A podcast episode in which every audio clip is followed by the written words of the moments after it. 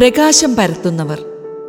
ആശയവിനിമയത്തിനായി സാങ്കേതിക വിദ്യകളുടെ ഉപയോഗം ബുദ്ധിപൂർവവും ധൈര്യപൂർവവും ഉപയോഗിക്കുവാൻ നമ്മെ ഓർമ്മപ്പെടുത്തുകയാണ് എഡിറ്റോറിയലിൽ അഡ്വക്കേറ്റ് കെ ജെ ജോൺസൺ.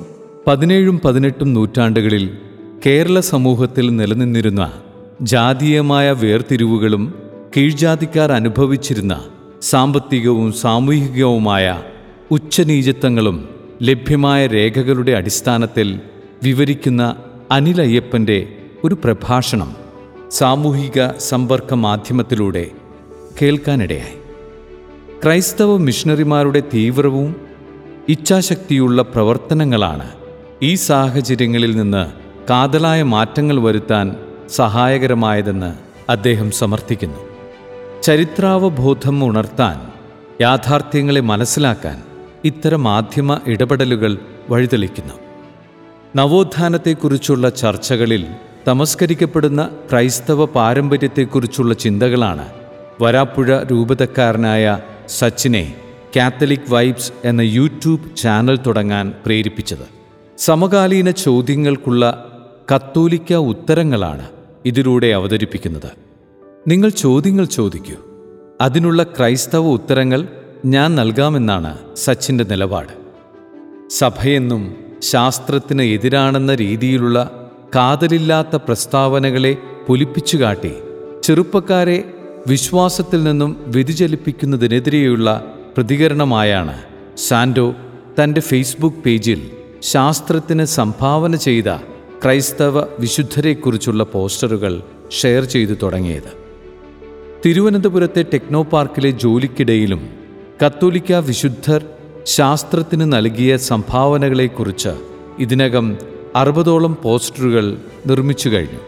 സഭ എക്കാലത്തും ശാസ്ത്രത്തെ പ്രോത്സാഹിപ്പിക്കുക മാത്രമേ ചെയ്തിട്ടുള്ളൂ എന്ന അദ്ദേഹം ഇതുവഴി സമൂഹത്തിന് സന്ദേശം നൽകുന്നു.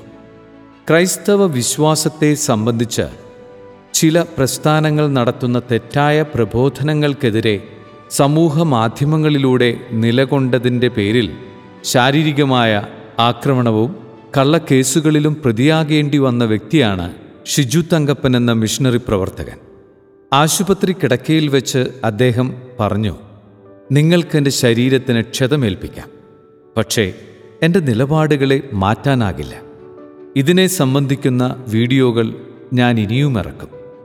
ക്യാമ്പസ് മിനിസ്ട്രിയിലെ റോഷന്റെയും കൂട്ടുകാരുടെയും മനസ്സിൽ മുളപൊട്ടിയ ആശയമായിരുന്നു ബൈബിൾ ട്രോളുകൾ. ചെറുപ്പക്കാർക്ക് അവർക്ക് സ്വീകാര്യമായ രീതിയിൽ ബൈബിളിലെ ആശയങ്ങൾ അവതരിപ്പിക്കാൻ റോഷനും കൂട്ടുകാരും ശ്രമിക്കുന്നു. സമയവും സാഹചര്യവും ആവശ്യപ്പെടുന്നതുപോലെ പ്രേക്ഷിതത്വത്തിന്റെ എല്ലാ തുറകളിലും ആശയവിനിമയ മാധ്യമങ്ങൾ ഫലപ്രദമായി ഉപയോഗിക്കാൻ സഭാമക്കളെല്ലാവരും ഒറ്റക്കെട്ടായി ഉത്സാഹപൂർവം ശ്രമിക്കണമെന്ന് രണ്ടാം വത്തിക്കാൻ കൗൺസിൽ വിശ്വാസ സമൂഹത്തോട് ആഹ്വാനം ചെയ്യുന്നു.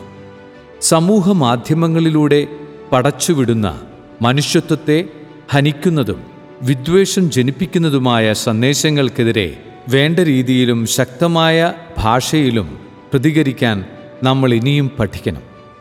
ഒപ്പം സോഷ്യൽ മീഡിയയുടെ അനന്ത സാധ്യതകൾ കണ്ടറിഞ്ഞ് സമൂഹത്തിന്റെ നന്മയ്ക്കായി അവ ഉപയോഗിക്കാനും.